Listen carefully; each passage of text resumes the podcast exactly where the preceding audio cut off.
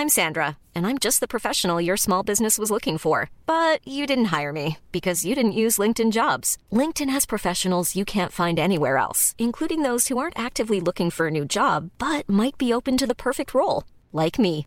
In a given month, over 70% of LinkedIn users don't visit other leading job sites. So if you're not looking on LinkedIn, you'll miss out on great candidates like Sandra. Start hiring professionals like a professional. Post your free job on linkedin.com/people today. Burrow is a furniture company known for timeless design and thoughtful construction and free shipping, and that extends to their outdoor collection. Their outdoor furniture is built to withstand the elements, featuring rust-proof stainless steel hardware, weather-ready teak, and quick-dry foam cushions. For Memorial Day, get 15% off your Burrow purchase at burrow.com slash ACAST and up to 25% off outdoor. That's up to 25% off outdoor furniture at burrow.com slash ACAST. There's never been a faster or easier way to start your weight loss journey than with PlushCare. PlushCare accepts most insurance plans and gives you online access to board-certified physicians who can prescribe FDA-approved weight loss medications like Wegovy and Zepbound for those who qualify. Take charge of your health and speak with a board-certified physician about a weight loss plan that's right for you. Get started today at plushcare.com slash weight loss. That's plushcare.com slash weight loss. plushcare.com slash weight loss.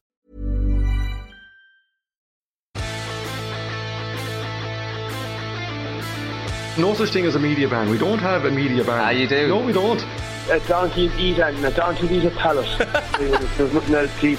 He was massive. Legs, ass, built. But I burst out laughing watching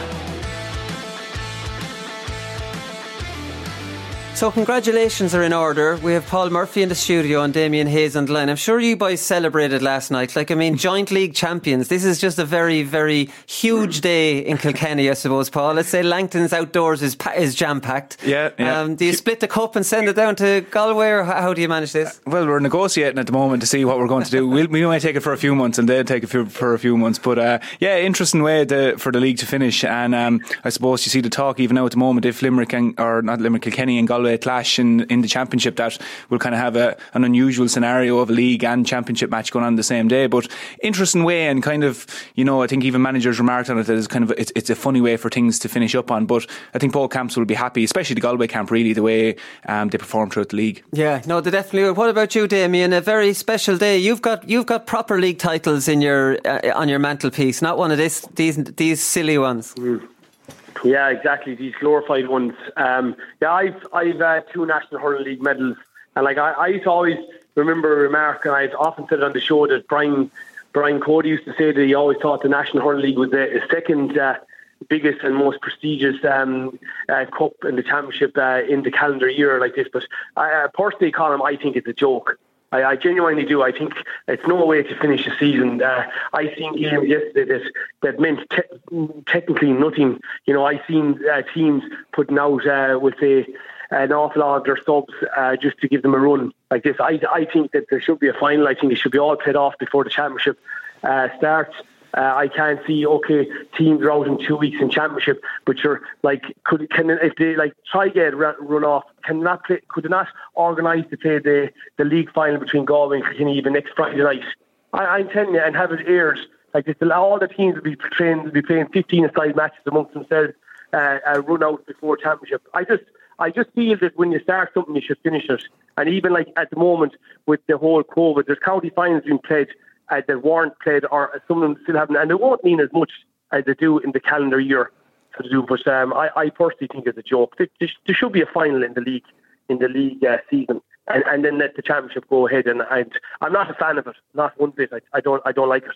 Yeah, Galway Kilkenny next Friday night under lights, maybe if needed. Although they're bright enough evenings, Paul. But, like I mean, I do have a point. But you couldn't couldn't they put the couldn't they play on a Saturday in, Friday night in Thurles? I'm only just giving an example, Colin and run No, out the season. It, it, that's you know. No, I know that, and that's true. And I, I'm I'm kind of on that side of it because the irony here is, Paul, is that every single inter-county squad will play a 15 against 15, 70 minute game next Sunday morning. Yeah, they probably will. I suppose from looking from a county point of view, I mean, us sitting here as neutrals or as spectators wanting to see it, um, obviously we want to see a match, and if there was a match there, we take it. But again, even Damien alluded to the fact that some teams over the weekend maybe held back a few players. But if, if you realise, you know, we're, we're two, three weeks away from championship here. If we do go and play a league final next weekend, which if they do organise it, I think you're just going to see more of it again because Yeah. we see very small injuries creeping into players at the moment because they've had a, such a busy schedule over the last few weeks. Like the likes of Austin Gleeson rolling the ankle, Conor Prunty, and these lads. And these small injuries, which traditionally, like when myself and Damien would have been playing league, you would have had maybe six weeks or so run into championship. You can get rid of these injuries. But I think teams are looking at it at the moment. If you gave Galway and Kilkenny the option, they may play the match and they may use it as an opportunity for other players to get out. But they're also looking at Adrian Mullen, maybe the hamstring there, he's not going to be playing. You're looking TJ Reid, I might keep TJ Reid away. You know, you're going to look at players with any sort of a niggle. They're after been hurling for the last few weeks. I don't think, given the t- the window that's there, I think it's understandable for teams that they'll go, no, listen, everybody will forget who's the league champions once the championship comes around anyway. So it's a small window, and I'd be sympathetic that way towards teams if they do decide, look, we're not going to play a league final, which they're they're not going to play it. But Yeah. and and the fact I think as well also that the scenario is there that um, Kilkenny and Galway potentially could be playing in a few weeks that you know are Kilkenny and Galway risking playing each other and getting injured. But I do understand what Damien's saying. Again, you'd like to see a league final, but it's you can understand both sides of the argument for me anyway. Yeah, no, we can. It's a, it's a unique year. Would you not be happy with the Leinster final? Because if Galway play Kilkenny in Leinster, Damien, it's going to be a Leinster final. So then you'll have a Leinster final, league final double. Two two cups will be Yeah, lifted. no, I, I, I completely understand what you're saying, lads, but I just I would like to see the season finishing, and I'd like to see a national hurling league winner, and then they going into the, the Leinster Championship. That's my and I can see Paul's point of view that uh, the risk of uh, niggly injuries and all that. But and as you were saying, Austin Gleeson rolling his ankle. But lads, uh, next Sunday morning when they're playing the match, there's going to be places up for grabs. It'll be full belt. That's what the both management teams will want, or every management team will want. And a lad could roll his ankle as easy in a challenge match or a 15-a-side match amongst themselves as they could in the league in the league final. I just would have liked to have seen the league played out. Uh, yes, I can see the scenario, but but lucky enough, maybe there could be a scenario that Galway and Kilkenny, and they probably will. There's a huge possibility that Galway and Kilkenny will play again in the latter stages. But if there wasn't, would you have been happy with giant medals? Would, would they would they have just post out 60 National Hurling League medals to both squads and then hand them out 30 each? Like giant winners, you know, I, I'm just not a fa- favour of giant winners. Who like that's like giant hurler of the year goes to, you know. So I, I, I would just have preferred to have seen a league final. Yeah, well, the, the awards night would obviously have to be halfway, wouldn't it? And they'd have to. yeah, here, come here, lads. I'm all on for, and we know the new skill in the game is the smash goal. We saw Cathal Mannion doing it. Conor Cooney just took the piss out of this. Like, I mean, poor Collins ended up in his arse. He wasn't really sure what was that, what was going on here, Paul. Yeah, uh, yeah. I was actually looking at it because I know we'd, we'd obviously been talking about it the last few weeks. When Cathal Mannion went through, I said we we have successive weeks here now where players are doing this. Um, Cooney's goal was a different. I, I, I actually thought it took a deflection. I don't know. He he obviously shot it into the ground, but uh, yeah, players are getting clever, and each week we're seeing this again. So uh, I think this is maybe every week or every round we're after seeing a smashed goal in it. So it's uh, players are are using it to their advantage at the moment. They, they definitely are. Conor Cooney almost smashed it into the ground right in front of him, Damien, rather than in front of the goalkeeper. And Collins kind of just was falling back naturally to save it. just fa- if he'd it stayed was standing, he would have it- caught it. It was actually a great piece of play. Kilcannon got it and, and offloaded it to Cooney coming in the pace. And see, the, that skill uh, Colin is very, very hard to hook. And that's one of the reasons why. So you can get the hook in if you're striking left and right, but when you throw the ball up in front, it's it's literally impossible. But Cooney, I actually, would you believe this? It was a touch of an, uh, an accident and a fluke because Cooney hit it and actually hit the bo- bounce of the ball uh, was too close to him, but it worked in his favour and the goalie fell back. Collins, and you can see him throwing his left hand with the goalie hurl trying to get it, but he just couldn't get to it. So it worked in Cooney's favour, but the the big skill on that and uh, uh, uh, and the big thing is uh, Cathal Mannion going through that uh, it's virtually impossible. It's virtually impossible to um, to hook that type of player. And I'll tell you who got a goal like that in an All Ireland final was Henry Shefflin against Limerick. one year where he got the he got the ball and when he came he threw it up and he he batted into the net. It's, it's virtually impossible to get a hook in there. So that that's why a lot of it is being trained on the training pitch, and Galway definitely are, are practicing that because that doesn't just happen in in a, in a match by pure accident or pure freak. Two players scoring two similar type goals. It's definitely been trained in Galway. Yeah. Did Henry start that, Paul? I saw you nodding along there. Just I, Henry probably started everything, did he? I don't know. No, I do. I do remember the goal. I think it was 2007 that Damien's talking about. Yeah, and it was clever, and and, and that's the thing. Exactly what Damien's saying. Um, you know, defenders I think for goalkeepers as well, if you're a goalkeeper and you're looking at a forward coming in, um, depending on which side that, that forward's lining up, you can kind of maybe predict. Well, the, the, best goalkeepers will be able to predict potentially what side they're going to. But with the smash one, it could really go anywhere. And we see a lot of them actually travelling so close to the keeper that the keeper can't react. You know, they're just going over the shoulder. So I think it also adds the element of the keeper not really being able to predict where the ball is going to go. So it's a win win really for the forward. And like Damien said, a back, it's just hardship to try and hook that or get some sort of a flick to spoil it. Yeah, exactly. I'll stay with you here, Paul, for this because Clare, you're bogey team now officially. Like, I mean, Kilkenny cannot be Clare. That's, that's, official. 2016 yeah. since the last time. We're going to concentrate on that a bit in part two. I wanted to talk about the Walter Walsh injury, and I'm just talking of this as a as a supporter and as an observer. I thought that was a bit cynical what Conor Cleary did to him. I mean, what a, like he put him off. He tapped him on the arm with the hurl and distracted Walter Walsh enough that the ball came straight down through his face guard into his nose. Now, am I reading too much into this, or was that sneaky by? No, by I, I, I, no, I don't think it was. To be honest, I think what he was doing, he was looking at Walter Walsh, going, "Well, obviously, you know, oftentimes the ball will land down to Walter Walsh. You're marking a man who's six foot five, six foot six, who's going to catch a ball. I think Cleary's plan was just to spoil him. You know, a back will often go just to spoil, spoil, spoil. And if Walter Walsh doesn't win the ball and the ball comes to the ground, well, now Cleary can go right. Now we're in a 50-50 battle. So I think he just went to spoil him. Um, I don't think there's any hard feelings in Kilkenny as to what happened. The ball hit him in the face. I don't think Cleary could have predicted that was going to happen, you know. But I don't think there was any malice at all in it. He knew he's marking one of the biggest fellas in the game. You know, Walter Walsh, like we said, six foot five, 100 kg. You're going to try and spoil him. Um, I just think it was an unfortunate injury, and I didn't even hear.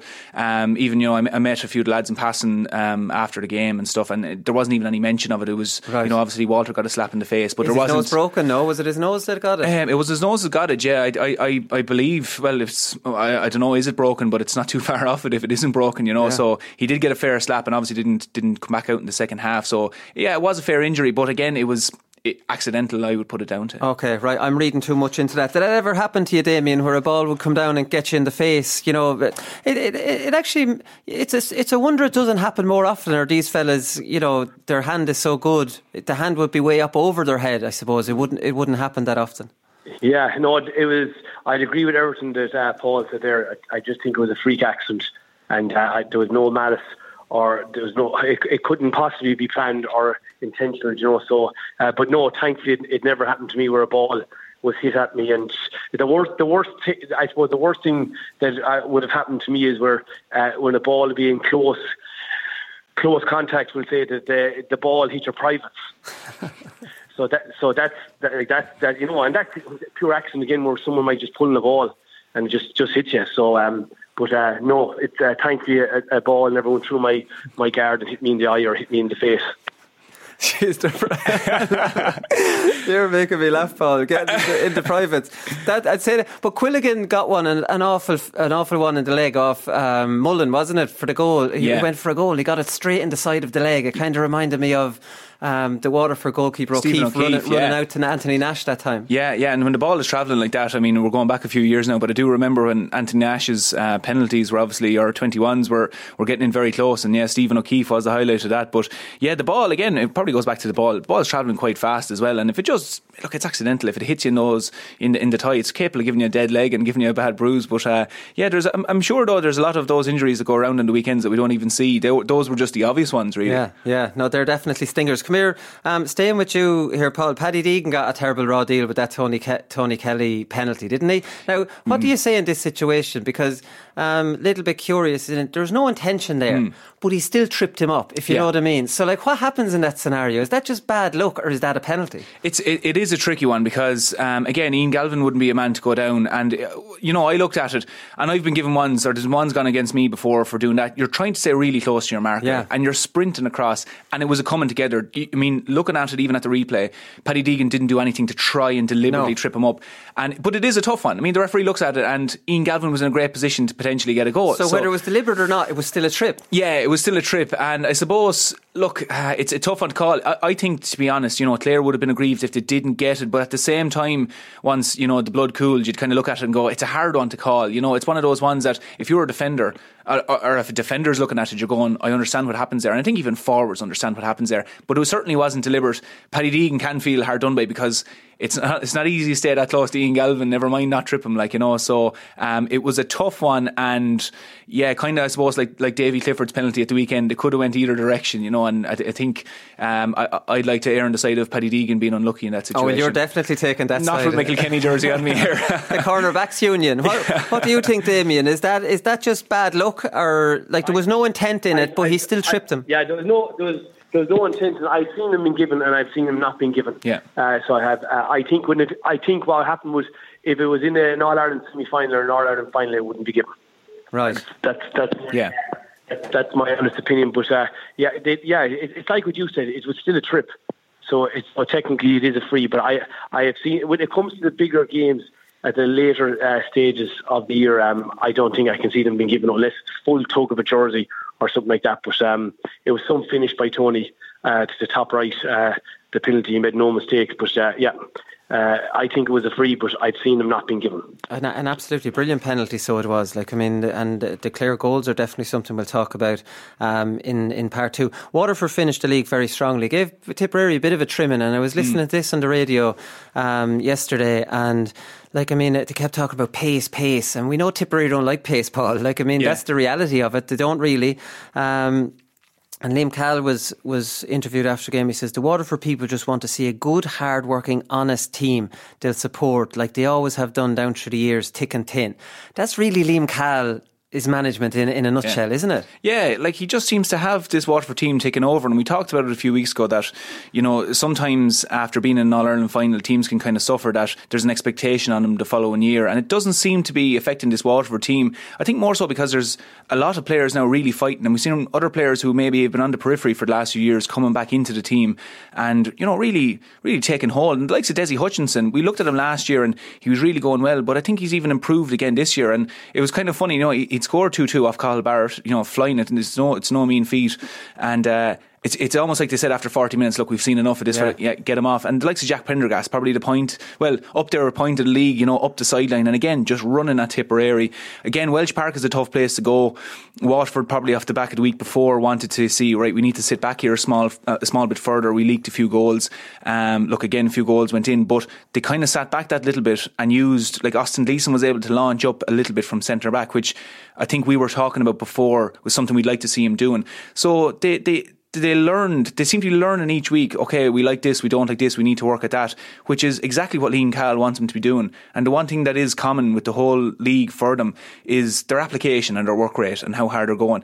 Things mightn't work out in some days, but they're going the right direction and, and they're a great team to watch, really. Yeah, no, they definitely are. Like, I mean, the, the, the injuries uh, be very concerning. I'd say that's why they took off Hutchinson. He's like, no way. Gleeson Fives and Prunty, Damien, all went off in the first half. And like, I mean, I, I- listen, we're all glad we have a championship and all those kind of things. It's just going to be very unfortunate to see some of these teams going out without some of their best players, you know, because they've been probably overdoing it a little bit. Yeah, well, the, the training would have been very, very tough now over the last couple of weeks because they're all management teams are trying to get them, I suppose, what they call match smart and match fit, and they're also trying to get them, you know, physically fit as well, and then they're playing the league matches as well. So they are. So yeah, you could see uh, why Liam Cahill would have taken off uh, Hutchinson in particular just to make certain that he didn't, because he is up to the notch. So he had from last year. So he has. But uh, Waterford, Waterford are actually a really exciting team to watch. If they can really tighten up the back at, the back and not leak as many goals uh, as they have been. Uh, they, they, they'll go a good bit again in this year's championship, so they will. And last year they took it by storm, so they didn't. As I said, they have some lovely hurlers and they have some lovely players to do. And um, Liam Cahill and his management team, I think, are after um, are after doing a great job down there because, in fairness, he started from scratch.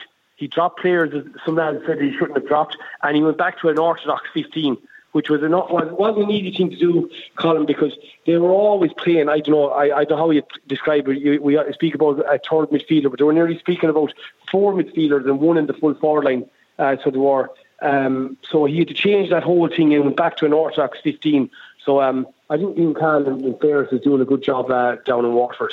No, he, he definitely is. I think Gleeson, you, you mentioned already, rolled his ankle. He'd be grand in two weeks. That'll strap that up altogether. But Fives and Prunty have quad muscle injuries. Two weeks is probably pushing it um, for them, Paul, unfortunately. Yeah, it could be. And, you know, Fives, unfortunately, you know, both Fives have been unfortunate with injuries over the years. They just seem to pick them up, which is unfortunate for Waterford and the players themselves because, you know, you know they're great lads and obviously very dedicated. So it's disappointing to see Shane going off the weekend. But um, look, yeah, uh, Conor Prunty, it'll be interesting to see to what level the, the, the quad is injured. Um, like you said, Austin Gleeson could strap up the ankle and, and tear away.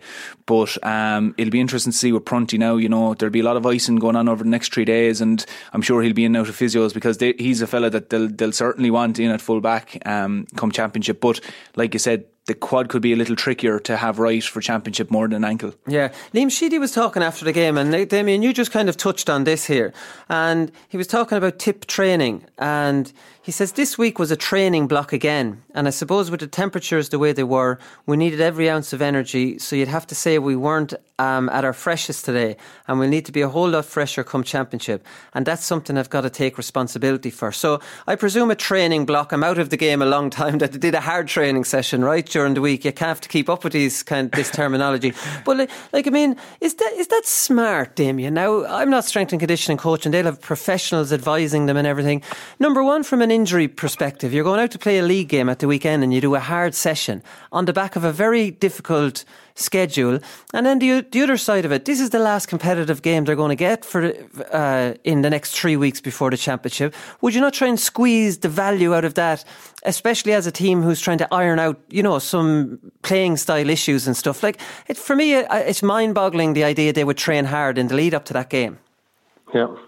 I'd be, I'd be on the same note. I, I wouldn't be able to understand that. My, my whole opinion is if, if a game is worth playing, it's worth winning. And they were in the toss up um, correct me if I'm wrong, but they were in the toss up to win the giant league, as we call it. Yeah, yeah. Because I would have taken it if, if they if they won, uh, they would have topped the group on a head to head with Galway.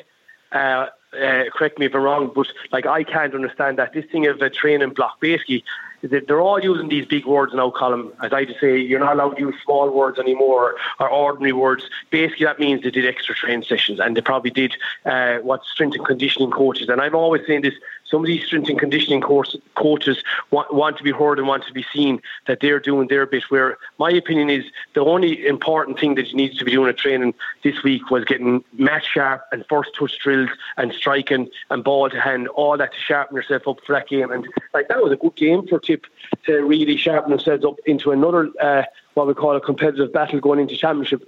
So regarding them training hard I, I, I don't know how much harder they would have trained than any other week. Maybe some of their subs might have had to train or they're not getting as much uh, game time, but uh, I, I wouldn't be able to understand uh, that this with the heat and the energy levels weren't up to where they should be. Maybe it's just trying to find a little excuse, but uh, my my opinion is at this time of year it should be all hurling and all uh, all field work. And uh, and they should have tried to avail of that game against Waterford and and try push on and win. Yeah, look, and I completely agree with Damien. One of the things that actually popped into my mind when, when Liam Sheedy was saying it was I kind of thought to myself that this might have been a small bit of uh, maybe they actually didn't train as hard, but like you're just finishing up the league and to avoid any kind of a maybe questions being raised about oh you could have won the league just as to kind of finish it off Liam Sheedy kind of took the brunt merely for the players right. and said oh we trained we trained yeah. harder this week that's why you know we're flat would you find it hard to believe they went they trained hard the week before their very last league game no, no, like at the same time, like I don't know. I'm, I'm, I'm, I'm trying to figure it out myself whether they really did go hard or whether they didn't. Again, um, look, the strength, the strength conditioning staff will, will make it on the call on their best judgment. But you know, they may have trained that bit too hard, maybe off the back of last weekend, and probably did one or two extra sessions that they shouldn't have, or instead of you know, some teams probably went with a Wednesday night session, knowing that this weekend was coming around and aired on the side of caution, maybe. So it is hard to know. Um, I, I don't think there's too much needs to be looked into it. Like you know, at the end of the day, Waterford were, were really the better team overall, and the goals kind of kept um, Tipperary in it. But I don't think there's too much really to it that, okay, they could have been league champions. But again, look, again, it's a funny league. It's a bit of a, not a dead rubber rubber, but were they overly being concerned about being league champions, or were they more concerned about maybe getting Seamus Callan in the game and getting a few lads onto the pitch? So I think there's not too much to it really that you know to be looking into it too much. You know, I think you're 100 percent right there, um, Paul. I don't think they cared about the league, and that was that was my point earlier on. And as you said, they were more interested in getting game time and minutes into the likes of Shamey Callan and a couple of these lads uh, before championship than worrying about a league, and that's why they would have trained harder. Maybe this week, uh, Colin in regarding maybe done a lot more running, a lot more uh, fitness, trying to what to say, putting stuff in reserve in the bank, uh, going into championship, and that's all that uh, Liam Sheedy and his management team were worried about was championship. So that, that's what he, that's what I think he meant by that.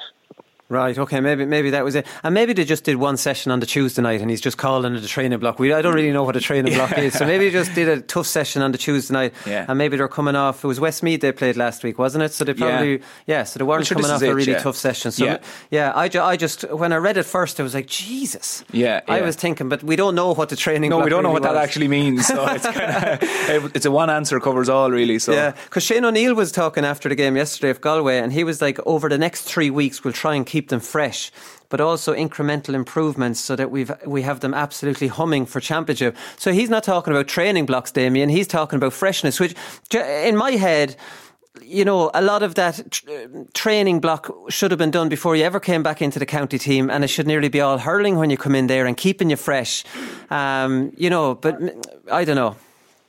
Yeah, I know, I, and I, I, I believe every word that Shane O'Neill is saying there. That he, he, the one thing he knows is Galway in a good place at the moment. What they're what they're scoring is phenomenal. So I actually I, I wrote down their scoreline uh, over the last five games. Like it's been absolutely incredible. Like and he he he really he he has them in a good place. To be fair, I just I even wrote it down against Cork. They scored 25. Against Waterford, they scored 428. Against Tipperary, they scored 20 points. Against Limerick, they scored 26 points, and against Westmeath, they scored 534. Like he, he has Galway in a really good place. So what he wants to do is just keep them match sharp. He wants to keep them very, very sharp, very, you know, and then they'll play their 15 side match one of the days. He doesn't need to, and he he knows what his team is going to be now. He he he had a he had a very good squad there now. I think he's picking from a squad of 23, 24 players there now for the first 15 like this, and he's going to try to keep them in a real good, hungry manner like this. But he's not going to dog them. That's for certain. And uh, I, I think Galway are a good place. Yeah. Shane O'Neill is, do, is doing quite a good job. Oh, he definitely is. We'll talk a little bit more about um, Galway in part two. Like, I mean, I was looking at the Laois um, Armagh result because we only saw some highlights of this, and I was thinking, geez, that looks like a decent performance from Laois. You know, like, I mean, it was a last minute goal to kind of push it out to four. They competed really well, and it's difficult to go up there. And then I was looking through the Armagh team James Naughton, uh, Keelan Molloy, and Neil McManus. They weren't playing. And then I'm thinking, geez, Laois can't go up, Paul, and beat, you know, an Armagh team or an Antrim team that are resting players. Yeah. Yeah, yeah. Look again. Um, I, Laois were looking to try and finish strong, and again the goal at the end um, for Antrim was really what I suppose created that gap just at the end on the scoreboard. But a good a good performance out of Laois, you know, and they got the they got the goals as well. So um, it was it was tough to go up there. Antrim are enjoying themselves up there at the moment. And look, we were talking at the start of this league of Antrim with the great performance against Clare, and Antrim have just seen it out. You know, they've really performed really well after getting the draw with Wexford up there as well. And probably on form, we expected them to beat Laois, but they still went out and did it. You know, it was by no means a foregone conclusion. You know, so um, look, Laois weren't too far away in the match, but again, it, it, probably lacked the edge of the matches over the last few weeks, maybe that, that Antrim have experienced. But still, you know, Antrim got the scores they needed to get, and they finished out on a really strong note, which was, um, look, I suppose, which is what they really wanted to do. This was probably one of the games that would have penned off that we expectations is we want to win this match, and if we if we get results with Clare and Wexford like they did, um, well, that's a bonus. But so the fact that they went out, performed really well, um, and then yeah, just seal the victory with the goal at the end. I think they'll be happy enough with that victory. Yeah, yeah. Were, like I mean, reading the Laois or the report on Laois today uh, website, Laois had had twenty wides. So like mm. I mean, they were well in the game. Like yeah. uh, on paper, Damien, it looks like a terrible year for Laois. Five uh, league games, five losses, and I don't want to talk about the football. That's four league games, four losses. we haven't won a game yet in nine in nine league games. Yeah, it, it, look at we might as well be straight up and, and say it, it doesn't look good for Laois. You know, they're on the back of Eddie Brennan, you know, and the work that he has done. And I suppose they, they, they looked in the last two years that they made huge improvements under Eddie. So, was, so Cheddar Cheddar wouldn't be that happy with the way things are going. I think Franny Ford is training them as well. So, uh, so, I, I, as you said, they had a lot of wide yesterday. It's not an easy place to go up to Antrim and get a win um, at Davy Fitzstat. Uh, Antrim are actually going quite well. They're buying in to Gleeson, everything that he's saying, and, and all the improvements he's making, and, and they've built on last year, which is very, very important. Like this was, you know, as the league campaign goes, it, it wasn't good and it didn't look good on paper either uh, in the whole league and with the uh, results and the scoreline. So uh, Laois have a lot to do now uh, come championship and they've, they've it all to do. Yeah, we have to pick it up in hurling and football. Finish up on Dublin. Um, another uh, not a very good story for Dublin. You know, lost convincingly yesterday, even though they got a penalty. They only scored eight points from play, mm. Paul. Like, I mean, I was looking through it, like, and very few players. You see some teams, and Jesus, there's a spread of scores, you know, half back lines, corner backs. I think yeah. four of their players scored. Yeah, yeah, it's like not they great. They really are not playing well. No, they're they're kind of. I suppose they're running out of um, they're running out of things to do with the team, and really excuses. I suppose at this stage. Again, we saw Liam Rushe now up at full forward again, which I was, you know, when I heard it yesterday, I was saying, I wonder how Liam Rushe feels about that. That he's centre centre back one week, full forward another week, and he's capable of playing in these positions. But I think it just shows that maybe Mattie Kenny just he still doesn't know what he wants to do with the team, which is, you know, it's unfortunate for Mattie. But yeah, I mean, Dublin, similar to Laois. um, won't be happy with this league campaign. They still look like they don't know what to do, for, what they want to do for championship. Now that's not to say they don't have the players to turn around. You know, they have Donal Burke, Chris Crummey, uh, Liam Rushe. They have great players there. Dan, Danny Sutcliffe. It's just yeah. a matter of what do they want to do. They don't seem to, to know what they want to do yet. He's at risk of losing the dressing room, Paul. Uh, you know, if he keeps chopping and changing constantly like that, is he? Yeah, well, it's a risk, you know, because again, players just want to know what are we about, what are we doing, where, you know, what do we see some sort of the team taking shape? And I think most teams from the league would have said, I mean, even Clare had a bad start to the league, but after yesterday, now I think we can all kind of see this. This is taking shape, and John Conlon is starting to work out and all these things. Whereas Dublin aren't in that position at the moment. Similar to Laois, um, you know, Wexford probably had a middle of the road sort of a league. You know, they were going well, but then you know maybe not a, like Kilkenny beating them and different things. But Dublin really are just kind of looking around and what are we about? What are we doing? What's our team? And you know the games are over. We're looking at championship now, so it's not a great place for them. They're they're capable of turning it around. Where that's going to come from, though, I don't know to be honest at, at this stage. But um, you know they have a few weeks to get it sorted and figure out what are we going to do and what team are we going to put out. Yeah, you wouldn't have too much faith in them sorting it, Damien. They've Antrim in the championship, and that won't be in Parnell Park either.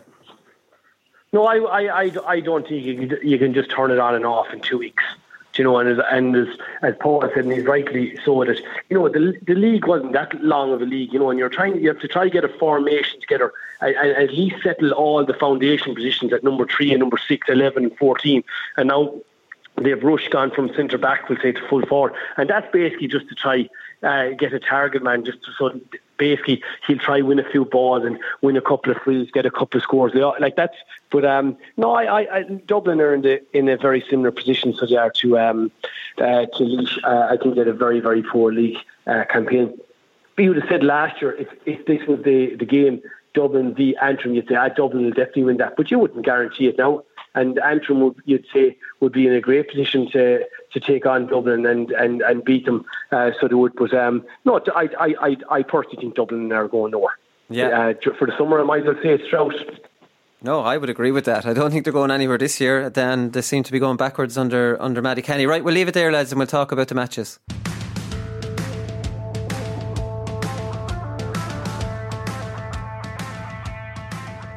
So Galway 325, Cork 223.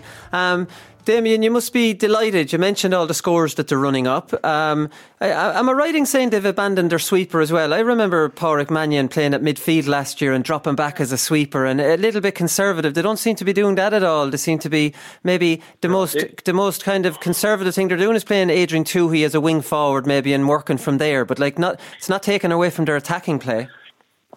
Yeah, well, last year they did they did play a sweeper, and it's something that Galway never tried before. And I've always said this uh, with a sweeper. The, the, sweeper must be fierce intelligent. He must be fierce energetic, and he, he must be a, an unbelievable strike of a ball. And if you have a right good sweeper that can carry ball and do overlaps and get back to help out with defence, and personally myself, I didn't think it really suited Galway. Like they were hitting balls up the field last year and nearly hitting it to the opposition sweeper, or the opposition sweeper was helping out the, the defence like this.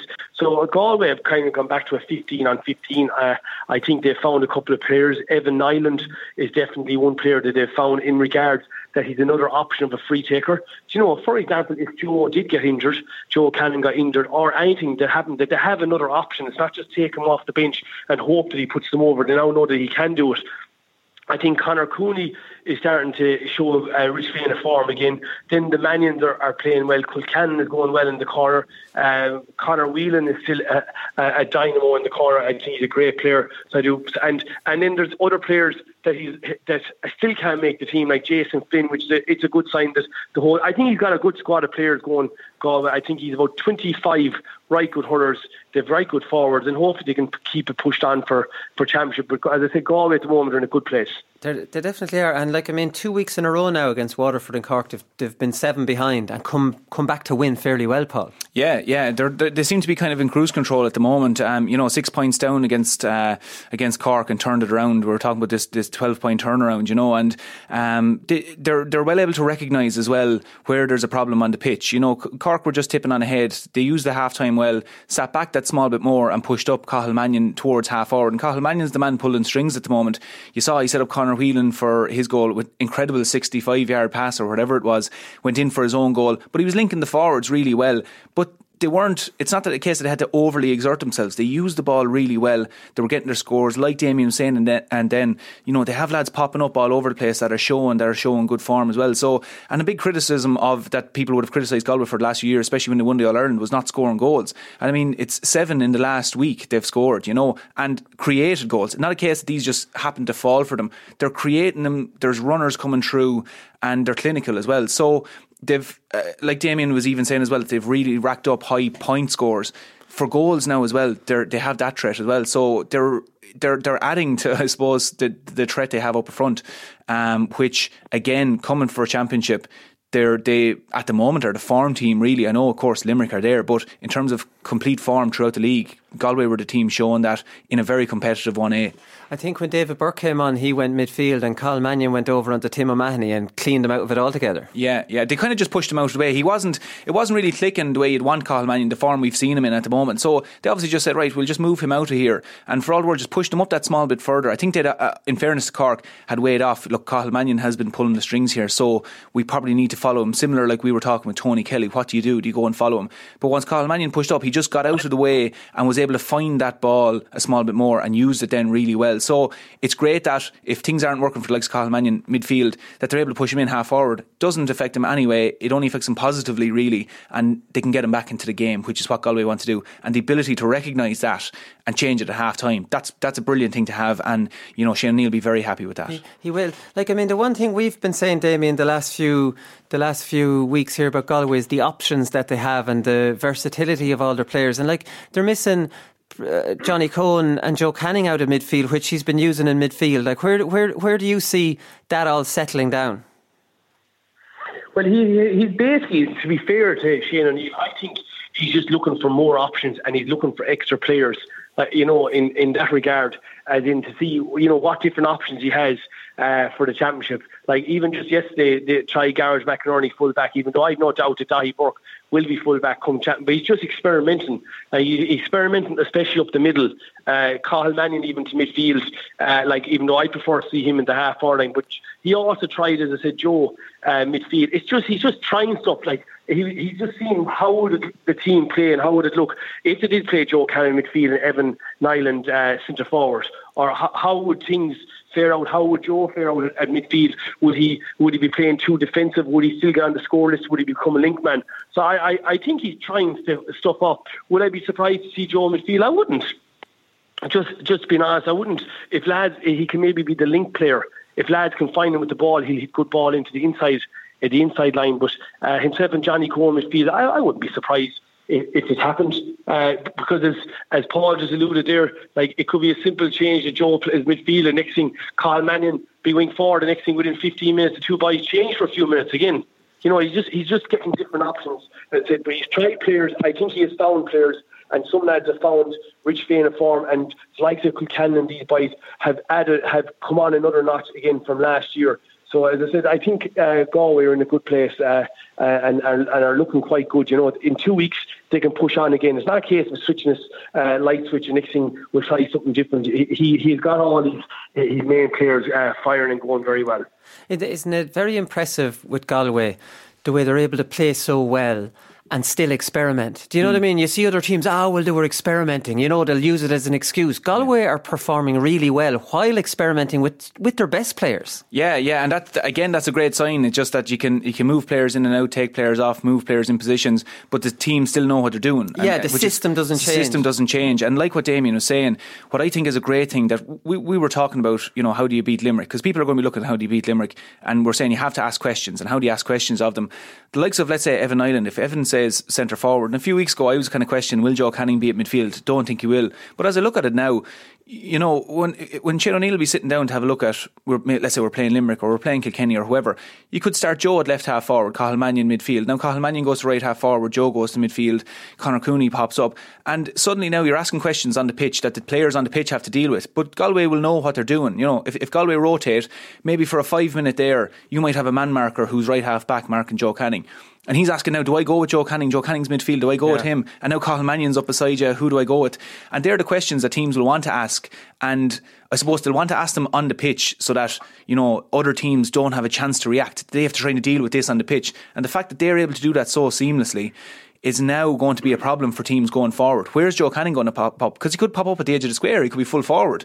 Um, and then we're, we're still talking again, Cathal Mannion. You know, we saw Daithí Burke drifting up the pitch. So they're in a great position to ask questions of any team they face at the moment. And like you said, they're just tipping along, experimenting, and they're after basically winning the league at the moment. So yeah. I mean, it's it's a great position to be in. It is a great position. Yeah, you mentioned the rotating. I remember when we played Dublin in around the 03 04 05, they had a system where when they scored a point, all their forwards moved move to the right one because they're all comfortable enough. And it does, when you see that happening, you're like, am I following? It does cause a bit of confusion, especially yeah. when fellas are given man marking details and other fellas aren't. Yeah, you know, da- now you're one, what are we doing here? And Damien, I think Damien would, would, probably, we can probably talk about it now, but 2012 in the Leinster final, that oh, was something that. that. Galway did do, you know, and I would have been in corner back and let's say Damien would have been on me, they would have got a point. And that's what we could see after the match, but it wasn't something we were prepared for. And Damien would probably tell you more about that than I would, but we weren't prepared for that. And then suddenly Joe was in the corner and on me and then they, a play would go by and Joe would be out left half forward then, and that's what we're talking about. So now the players on the pitch have to deal with that. The management can kind of do very little at that time because it's happening in real time. You can't correct that, and if you're not prepared for it, it's a real test when you're on the pitch. So it looks like that they're doing. There's no pattern to it. They can just move things around, and it's, it, would be a great tactic come for championship. Yeah, was that your thing, Damien? Uh, get a score and move a position, or what way did you work it? Yeah, well, well, just the day, uh, that particular day in the Leinster final uh, we all, I had a, I had a third midfielder role, and I, I always remember I started, I started the game at centre forward actually. And when the ball was thrown in within seconds, I was always I was out in the third midfielder role, and I think David Burke went straight across and wing forward, uh, wing forward to uh, centre forward. You know, and but the, the but the, but the most important thing on that with the lads rotating um, Colin is that it's okay to rotate and once all the six forward understand it, but when the ball breaks down or when the ball goes over the bar goes wide, when it comes to the opposition goalie team, that everyone is back in their positions, even if it's not the right position, picking up a man. Because what can happen easily is that you might be playing corner forward, next thing you've gone out to wing forward. Like you don't want to leave Paul Murphy loose at corner back, and thing he gets sharp hook out because no one has marked them. So there's a, that's a system, but everyone reverts back into normal 15 man formation. But yeah, we, we, we did it against Kilkenny. Look, it worked that day. That was the only time it ever worked against Kilkenny. That uh, anytime we played Kilkenny, they mostly hammered us, right? But that particular day, it, it worked for us. There was a great story that time, Paul, actually, that um, we were play, we were playing in the Leinster final, and uh, some some lad uh, in Portumna was out golfing, and and they asked him, uh, "You're not you're not going to go up to the match?" And he goes, oh, "I wouldn't bother going up, uh, looking at them Galway lads." And after 15 minutes, we were up whatever 10 or 12 pints, and someone says they're up 12 pints, and they tell you them Galway lads were useless. but but uh, what's called? But no, as I said, uh, once everyone knows their role, uh, Colin you can rotate and you can switch one once everyone knows the role and the role has been completed. But, but it does con- it can cause huge confusion to opposition backs. And and the opposition backs can get fierce vocal and start giving out to each other. That's your man. Pick him up. You should be picking him up. That's my man. You know. So uh, it can get very ratty as well. You see that, that that's the thing. Like I think it's great. I do take take Damien's point on the rotation, it could work against you for puckouts because you you know you're if you're not quick enough to get over to where you're going. But I can imagine you playing corner back. You're marking a corner forward. He goes out to wing forward. You might follow him for a minute, and then by the time you figure it out and you swap with the wing back, another score's gone over, and now he's moved into the centre forward, and now you're like, what the hell's going on here? Yeah, yeah, exactly. That's it. And uh, as well, let's say for if we're talking in Galway point of view in that position, um, it, it does kind of leave it open if if if you need a lot of honesty from the forwards because if the forwards are rotating and a lad is tired, he can kind of go, ah, look, I was actually centre forward or I didn't know where I was meant to be. It, it requires 100% honesty. Right. And also from the backs as well, let's say the backs who are facing that, if I'm standing corner back, there's, there's I suppose, a, a flip side to the coin there that if my man is out the field and the goalkeeper hits a long one, it's actually to my disadvantage because now I'm, I'm now looking out and Damien Hayes is 65 metres out the pitch and I have to scamper out the pitch to try and get to him because he's an extra man out around the field. So do I now run out and try and catch him? And that's where the confusion happens because your cornerback is now missing. He's now gone running out the field because he's looking at his man, not wanting his man to score. So if the forwards buy into it, it's a great tactic, and it can lead into to savage confusion in the backs. But, but, but be, there needs honesty. But really. that's it. But the, the point I make about it, Paul, it only works once. Yeah. By the time I'm sure you had team meetings going, lads, stay in your positions. They're coming to you, right? Yeah. So that I presume that's what you did for the final then in 12. Obviously, or did Galway not do it again? I, I don't think they really did it again in, in the final. I can't remember because I just remember being on Davy Burke for the whole thing. Now, whether I can't remember whether we went man, men marking or man marking because that's also a thing I'd always say with backs that if there's a problem in the back line, go with your man and you'll see where the problem is very quickly because you're if, if, if, you're just following your man well you'll see what's happening and you see the pattern they're doing. I can't remember what happened for the final because I just remember I was on Davy Burke which I presume maybe we did a man marking well job. then you just either all follow your men yeah. or you stay in your position either all follow your men and I remember being out left half back at the times there and centre so I presume we just followed because we said if they do do this well we don't want the same thing happening again. So go with them. And then it makes it absolutely irrelevant and we're all accountable then to who we're marking. Well that's what you did do because I remember yeah. I was at that game and Tommy Walsh was corner back for a lot of that game. Yeah. A lot of the first half until you maybe changed it at half time. Yeah. Um, yeah, you were probably out wing back then. Yeah, that was yeah. it. You, you man marked. So that that's either that's the way to fix it, or else just stay in your positions and let, and let them come to you. Um, quickly on Cork, uh, Damien, I saw Harnedy was back. Um, he was taken off. How did how how did you think he got on? And did Cork? Basically, basically Harnedy just did once again. Cork wanted to get him game time. They wanted to get him minutes into the leg. He's very important to them like genuinely, he's very, very important to them. Uh, I, I, I think he's a great player. I, I, I think they need they need him more now than ever. Uh, um, uh, to give Patrick Horgan in particular a bit of a hand and support up front. Uh, I, I think Cork would have been very disappointed with the way the game finished yesterday from. I think they were they were well in control and they got back into the game. Um, I, I, also think I think they overplayed the ball. I was watching the game and I was trying to analyse Cork, and uh, I seen them a couple of times yesterday. Like you had um, the fullback gets the ball and he hits it to number five. The number five then solos a little bit and he hits it out to number nine, I guess, But where, for example, the number three could could have hit it straight to number nine straight away.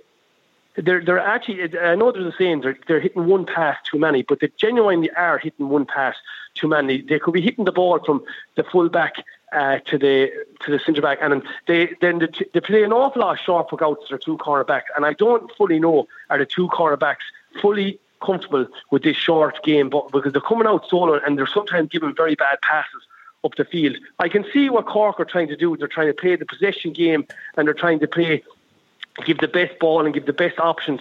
But sometimes there's nothing wrong, Colin, with driving a ball route one into number 14 and hope that it breaks or he catches it and let all the fast lads, uh, Cadogan and any of the boys get in around it and see can they, can they score. But I, I, I think they're overplaying it. They're playing one pass too many in the forward line. And I, I, it, it looks great when it works out, but geez, when it doesn't work out, it looks shocking. And when the crowd get on their back, it doesn't look good either. So, so um, yeah, Car- Harnedy got game time, and he will be playing in championship. They need him continue going cornerbacks, uh, Paul. They're not too worried about the Limerick uh, mauling. Yeah, um, the it's a, it's an interesting one. That Damien saying there, like you know, um, like we're still talking about Cork with their with their puckouts, and again, I mean, they're they're facing Limerick in a few weeks, and they seem to do a lot right at the weekend again against Galway, but.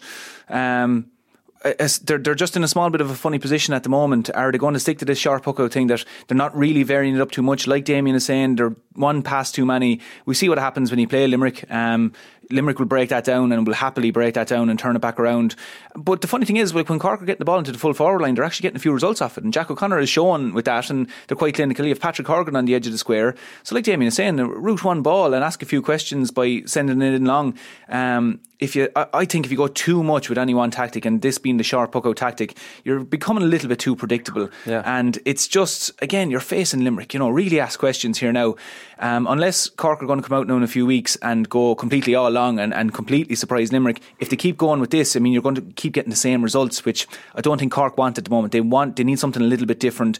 They need someone to, I suppose, take charge of it. And um, for the results they're getting with the sharp puckouts, it's it doesn't seem to be reaping the rewards that they really want or that they maybe envisaged was going to happen. Yeah, I think they might look at the stats. I, I can, on, I can, gar- I, can gar- I can guarantee you the Limerick hurling camp their training sessions, a lot of their training sessions is if they're playing, even just doing drills, it's starting with a sharp workout and getting their corner forwards ready, whoever's in corner forward ready to break down the ball straight away because Cork are in an awful amount of short ball and uh, they're at, I guarantee you Limerick, being Limerick because they're a top team, they're practicing this and they're getting ready for this because they know that Cork are going to hit, I'd say three out of five puckouts are going to go short and they'll, they'll drive too long like this, and they're they're practicing this. This is where they're and this is where the breakdown and, the, and they're going to turn over scores. And this is where they're going to and this is what they're linking themselves to for the championship in two weeks' time. Like and as I said, the Cork, even Cork there, yes, I know one stage there was a ball hit to the cornerback and the cornerback carried it and he and he gave a little stick pass a, a 10 yard stick pass out to the wing back. And the wing back then tried to turn and he started going up the field. Like, what would have been wrong if the cornerback carried it 10 yards and drove it 80, 70, 80, 90 yards across the pitch, across diagonal ball in toward the corner forward, run out in front of him, and the ball bounces in front of him.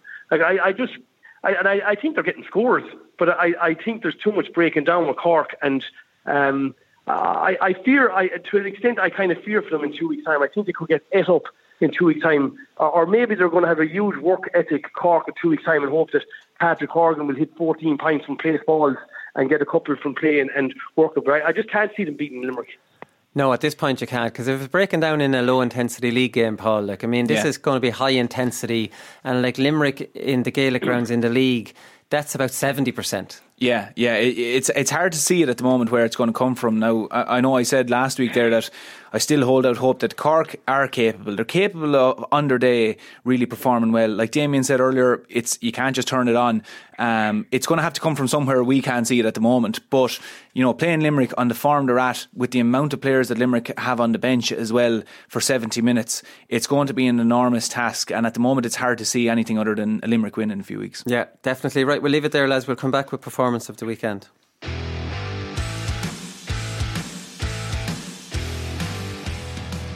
Okay, so performance of the weekend, and I have to hold my hands up here and eat a bit of humble pie, uh, Paul, and put John Conlon as the very first one. He, Jesus, he'd some first half. Um, like, I mean, dropping off, covering, dominating, giving good ball in, everything that you kind of, that Brian Lohan pictured. And this is why you'd give Brian Lohan a lot of time. If this was Mattie Kenny, Conlon would be back up full forward. Yeah. Do you get yeah, me? Like, yeah. Brian Lohan, rightly or wrongly, he stuck with it this is what I believe in this this year. And you look at. Uh, um, Diarmuid Ryan on one side and David McInerney until he got injured. I hope yeah. he's back. That's a bloody good half back line now. Yeah, yeah. And you consider the first week when we were talking about Antrim, it just didn't look like this was going to work. John Conlon was a little bit, I suppose, uh, out of the game. Well, to say he was completely out of the game really at centre back. But again, that's understandable. You know, players are trying to find their feet. Brian Lohan has stuck to his guns, like you said. And here we are talking about how well they played yesterday and how well it looked. Like John Conlon, again, we all know the size of him, but he used it really well, got on ball, and there was a few balls where he got it and just came straight out through the middle again, which is something we don't often talk about at the moment. Um, straight out the middle. But then I suppose maybe with his forwards hat on, was able to think about what type of ball I want to give out here. And another good quality he did as well was when he got the ball at centre back, he turned and looked to his, his direct wing straight away, so the wing backs, to get it out of the trouble area and get it out to them and let them deliver the ball. Right. So he really controlled it really well and wasn't looking to do anything real selfish or to show up and to step up. And he was just getting the ball. The first things first, getting on the ball, getting possession, and then just pop it off, simple pass out, out to the side, let other lads deliver it. And it's great for Brian Lohan that after everything we've talked about with Clare over the last few weeks, that you know they are in a good position. Colm Galvin back is a great addition for them as well. You mean they need the likes of him back, but yeah, they're a very strong half back line, and if they can keep the form they're going on, um, it'll be a great launching pad for Clare coming into the championship. Yeah, because like I mean, we just mentioned the half back line there, and you look at uh, Damien. I'm, I'm sure the most. Would you like to say something on John Conlon? Because I'm sure working down selling cars down there, a lot of people would have been given out about this experiment. Yeah. Well, to be fair, just to be fair to John Conlon, right? Uh, would say a lot of people would have had question marks on. But see, when he went back centre back, he had to readjust his own game, Con, because all, all, all his life he's been playing up in the forwards. So he's not used to tracking the man to the same extent as he would be in the forwards. He's now facing the ball uh, and facing the goal instead of having his back to it. He had to make a few re- readjustments himself. Uh, to be to be fair to his own game, but see, he's now captain of the team.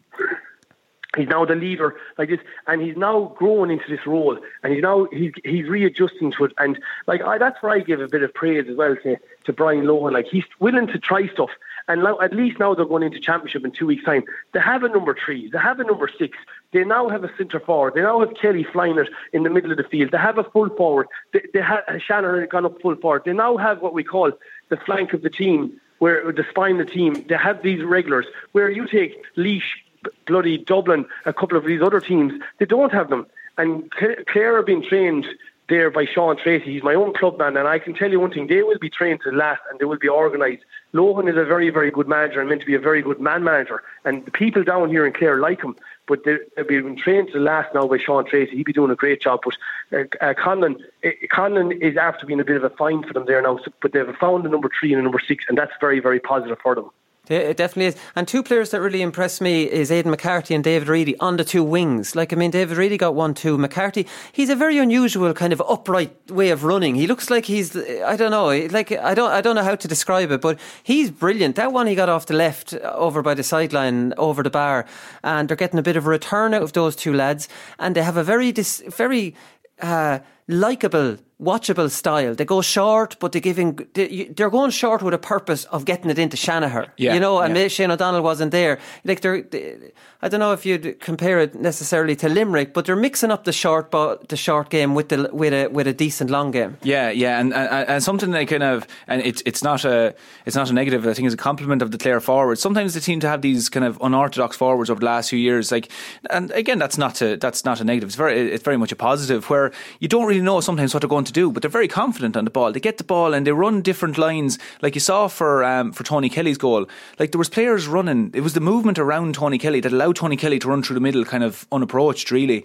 Um, but the likes of Shane O'Donnell to come back in, sure. Again, Shane O'Donnell's just a great fella to have there because he gets the ball into his hand and he'll take on anyone, and you don't really know. Like he'll throw the ball out, he'll solo a lad could be pulling and dragging and he'll still go. And they've great runners all over the, the, their forward line as well. So it's it's a great position to be in. Like you said, you know, Reidy has been popping up with, with, with, with huge scores for them over the last while. Um, which again, it's great that they have they're not just relying on Tony Kelly in that regard. Um, but they're looking really strong now for championship, and especially the fact that Shane O'Donnell was missing at the weekend is great because other forwards then had to really step up, and obviously Shanagher going really well as well. So they're they are they're in a great position. They're looking lively, they're looking fresh, um, and I, I, think they'll be really happy with their forward line and their options for, for coming into championship. Yeah, I think they're settling down in that team as well, Damien, aren't they? With Shane O'Donnell, yeah. Shanagher. Like I mean, you'd like Ian Galvin to buzz around in front of Shanagher a bit more. Like a lot of ball goes to Shanagher, and sometimes when it breaks, you, like I mean, the, old school corner forward would always come around in front of him. Yeah. Yeah, well, that, that's it. And Shanagher, the target man, he, he will catch a couple of balls, uh, which we've all seen. He caught a couple of them against Galway a couple of years ago. He's able to catch balls. He, in fairness, he got another nice goal there yesterday. But as you said, even if the ball is hit route, route 14, as I call it, right? The ball breaks. You want a, a corner forward.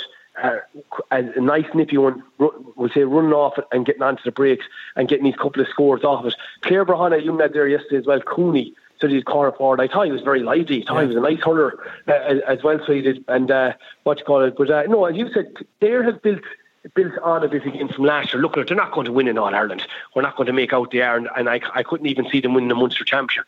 But they, they, they're rebuilding, and and they're t- they're buying into what Brian Lohan and Sean Treacy are trying to say, and and they are improving bit by bit. So they are. They're not going to win in All Ireland, but the, things are improving down here. De- definitely, because it was a very topsy turvy game in that Kilkenny had it won.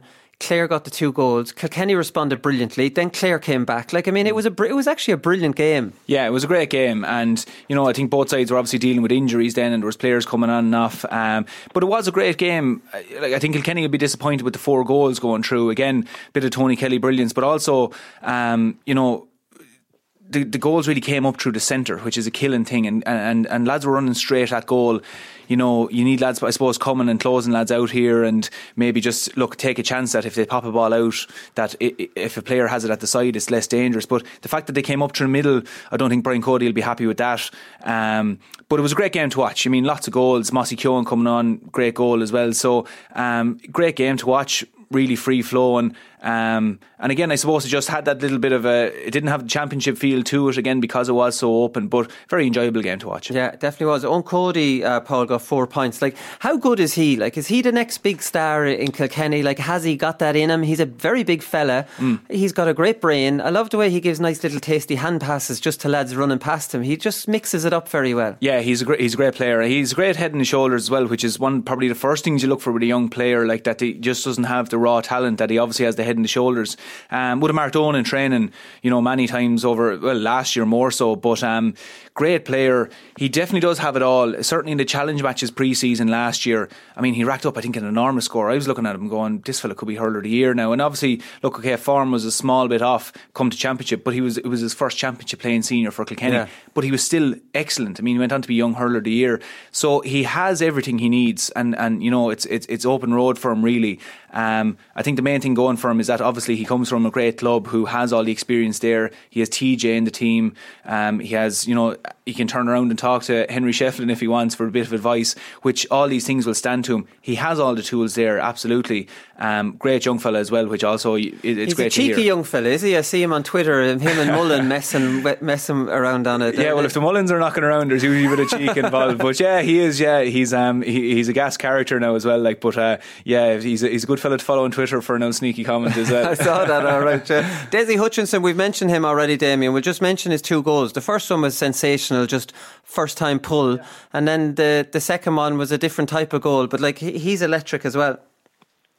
Oh, he's really improved again this year. Like his first goal, uh, the first time pull, uh, Cian Lynch tried to do that in last year's All Ireland final and didn't pay off for him, you know. And uh, it, for that goal that goal to work, it needs to be connected on the button uh, in the centre of the sliotar, and he absolutely rifled it. He, he's a good player, as you said. Um, what you call it, Liam Cahill took him off fairly quick uh, there. We'll say, uh, hoping that he wouldn't get injured uh, for a championship because he's a vital part of his cog. So and he's pushed on and uh, he's going he's going really well, and he's a good good hurler as well. So he's and uh, hopefully he pushes on for championship and and uh, lights up the championship as good as he's been doing in the league. And but if it goes on his last performance just there uh, yesterday, um, I'm really looking forward to watching him in uh, in the championship. Definitely, definitely. When you think it wasn't last year his first season, yeah, you know, like I mean, yeah. so you, yeah. you, you look at coming back from yeah. coming back from soccer, yeah. So like I mean, yeah. when you see what he does for Ballygunner, and you know you know yourself, Paul, when you your very first year, like the point you made with Eoin Cody, like you, generally you have to warm into it and find your place and get confident and all these kind of things. Yeah. Um, if Dessie Hutchinson keeps that graph moving the way it is, like you're looking at a really, really, really top level player. Yeah, yeah, and I think as well the fact that he's marked so many players over the last while. I mean, he's marked the best defenders, he's marked the Cathal Barretts and all these lads. So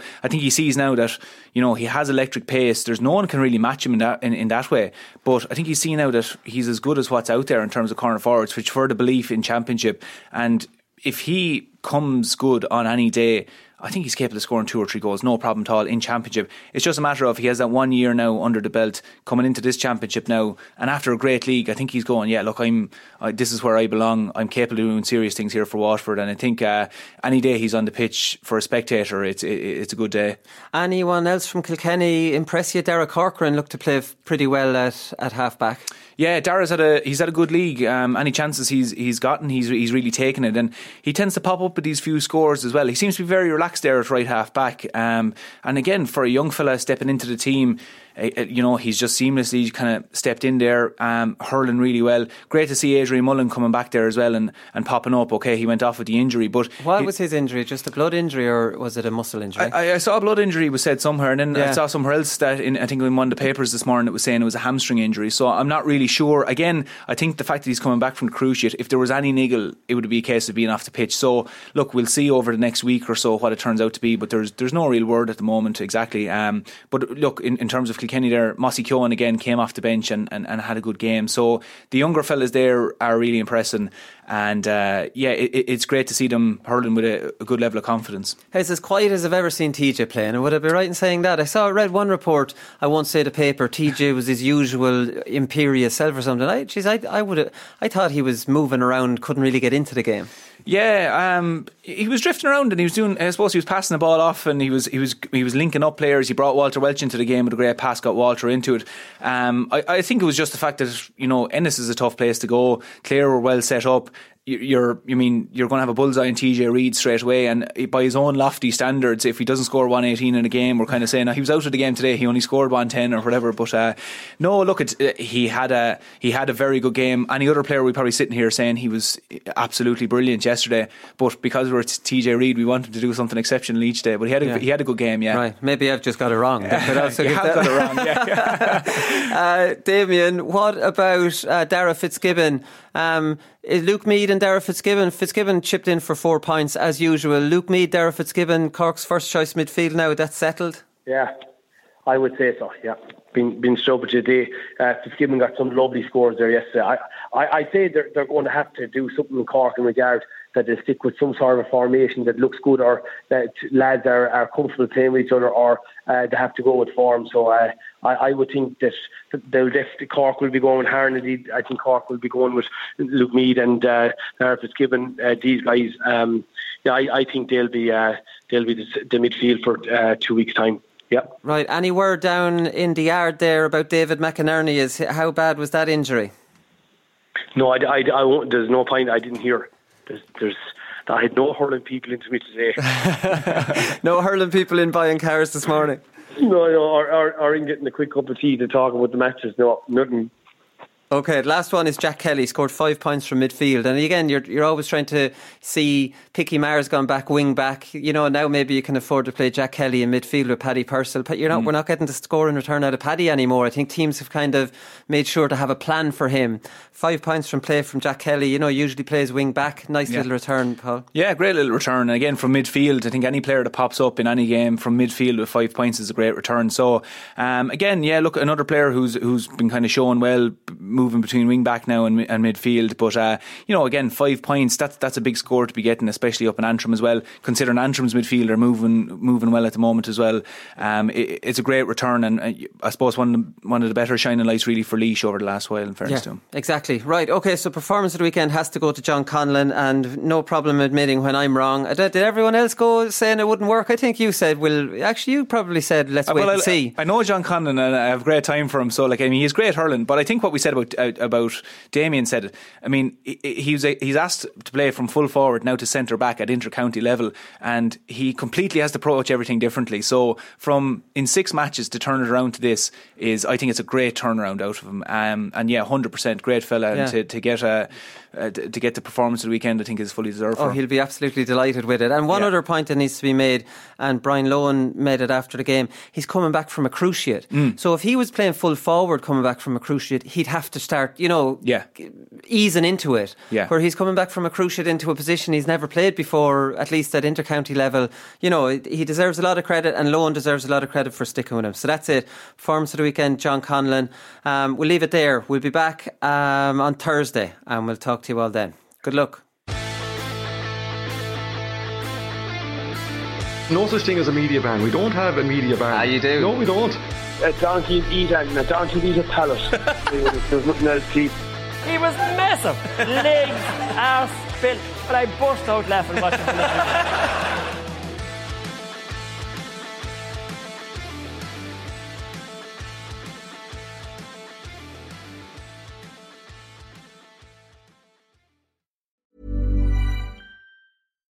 When you make decisions for your company, you look for the no-brainers. And if you have a lot of mailing to do, Stamps.com is the ultimate no brainer. It streamlines your processes to make your business more efficient, which makes you less busy. Mail checks, invoices, legal documents, and everything you need to keep your business running with Stamps.com. Seamlessly connect with every major marketplace and shopping cart. Schedule package pickups and see your cheapest and fastest shipping options from different carriers with rates up to 89% off USPS and UPS rates. And with the Stamps.com mobile app, you can take care of mailing and shipping wherever you are. Make the same no-brainer decision as over 1 million other businesses with Stamps.com. Sign up with Code PROGRAM for a four-week trial, plus free postage and a free digital scale. No long-term commitments or contracts. That's Stamps.com. Code PROGRAM.